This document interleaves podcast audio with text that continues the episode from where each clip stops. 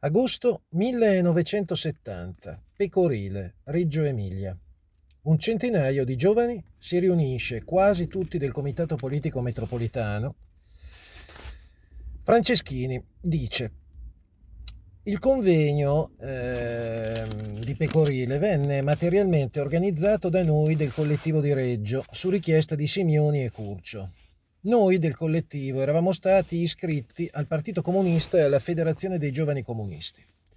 Simeoni era venuto più volte a Reggio per coinvolgerci nei suoi progetti. Ci teneva molto ad avere la nostra partecipazione nel costruire l'organizzazione clandestina.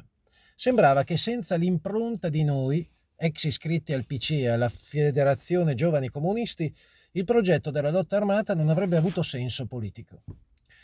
L'intento simbolico di Simeoni di organizzare il convegno fondativo delle Brigate Rosse nel cuore dell'Emilia, feudo elettorale delle sinistre, è di legare il PC e la sinistra alla nascita della lotta armata. Sui partecipanti a Pecorile, dice sempre Franceschini, non furono invitati tutti gli aderenti al Comitato Politico Metropolitano, ma solo i gruppi selezionati da Curcio e Simeoni. Da Milano vennero Salvoni, Tuscher, Di Silva, D'Alessandro, da Cagola e altri. C'era un gruppo della con un iscritto al PSI, un gruppo della Pirelli, un gruppo di ingegneri dell'IBM legati a Simioni, da Genova un professore di geologia e un medico, poi una decina di persone legate direttamente a Simioni e alcuni provenienti da Roma. Gli operai erano pochissimi, soprattutto provenienti dalla Pirelli e dall'Alfa. Molti erano figli della buona borghesia. De Castiglia, funzionario di Pirelli e nipote di Pirelli. Mulinaris, figlio del proprietario di un pastificio di Udine. Berio, figlio di un noto professionista milanese legato al Mossad, servizio segreto israeliano. Lo stesso Simeone era ricco e non lo nascondeva, arrivava in Maserati. A proposito di Simeoni, a Pecorile sempre Franceschini dice Insieme a Simioni c'era una certa Sabina Longhi, che mi presentò come sua segretaria, aggiungendo che era una collaboratrice del segretario generale della Nato Brosio. Brosio era un liberale, più volte ministro dei primi governi del dopoguerra, aveva fatto l'ambasciatore a Mosca, Londra, Parigi, Washington, dal 64 segretario generale della Nato e da sempre in stretti rapporti con Sogno. Rapporti personali. Curcio a Pecorile dice il movimento operaio nelle fabbriche manifesta un bisogno di potere. È la lotta contro l'organizzazione del lavoro. L'operaio ormai si muove fuori dalle strutture tradizionali di rappresentanza, partiti e sindacati. Ci sarà uno scontro inevitabile con il PC e il sindacato. È indispensabile formare un'avanguardia interna al movimento operaio per costruire questa prospettiva di potere. Occorre prepararsi alla guerra civile di lunga durata, perché lo Stato moderno usa la politica e la guerra per affermare il suo potere. Così occorre unire il politico col militare. È l'annuncio della scelta della propaganda armata, primo passo verso la lotta armata. Simeoni ha una posizione ancora più radicale, identica a quella che ha accampato Moretti per motivare la sua uscita dal Comitato Politico Metropolitano. Sostiene la necessità di cessare la fase teorica per passare alla subitanea militarizzazione della sinistra proletaria, affermando l'esigenza di un immediato passaggio alla clandestinità e alla lotta armata. La riunione di Pecorile è in pratica l'atto di nascita delle Brigate Rosse. Tra i presenti manca solo colui che ne diverrà il capo, Moretti. Franceschini ricorda Dopo Pecorile mi trasferii da Reggio a Milano nella casa di Simioni, una villetta nei pressi della Pirelli, che era una specie di comune dove vivevano lui, sua moglie, i suoi figli, Mulinari, Stroiano e la moglie e Ferrari. Simioni voleva che compilassi subito un questionario sulla mia vita privata con domande anche molto intime. Mi rifiutai.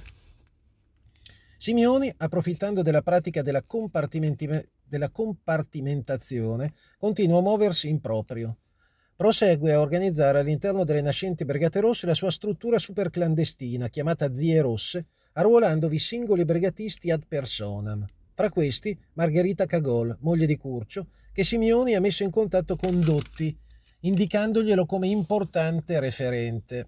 Dotti, in rapporto con Simeoni, la moglie di Curcio, con le nascenti BR, che attaccano il sistema DC, PSI, PC più i sindacati, e anche in contemporanea l'organizzatore a destra dei nascenti comitati democratici di resistenza di Sogno che ha il medesimo obiettivo, colpire il centro-sinistra e i suoi rapporti col PC.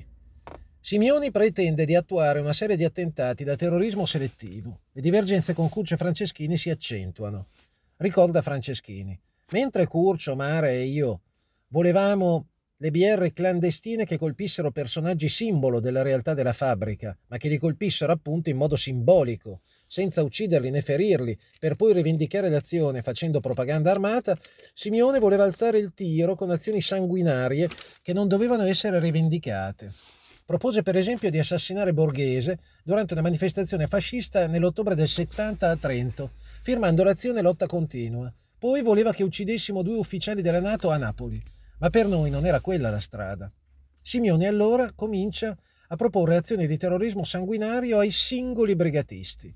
Curcio ricorderà che Simeoni chiese a Mara di piazzare una valigia di esplosivo sulla porta del consolato statunitense a Milano.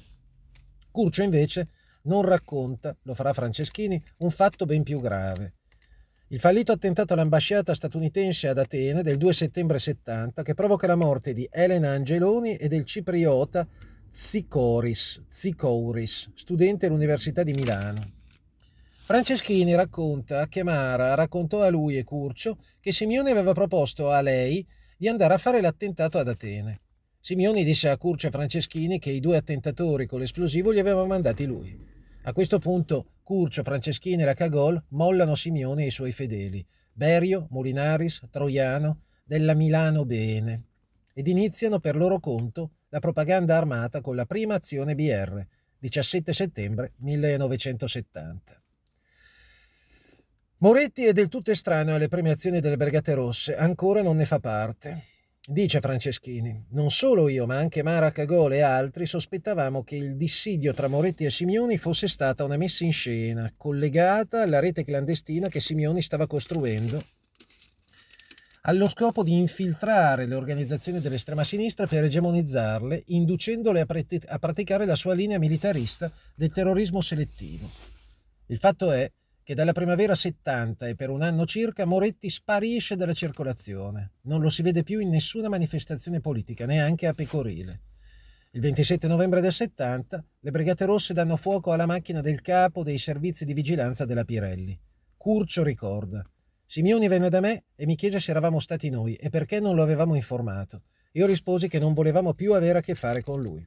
Lui sostenne che saremmo stati rapidamente individuati perché non si poteva agire efficacemente senza un'organizzazione ristretta e compartimentata e strettamente gerarchica. Da quel momento non lo vidi più.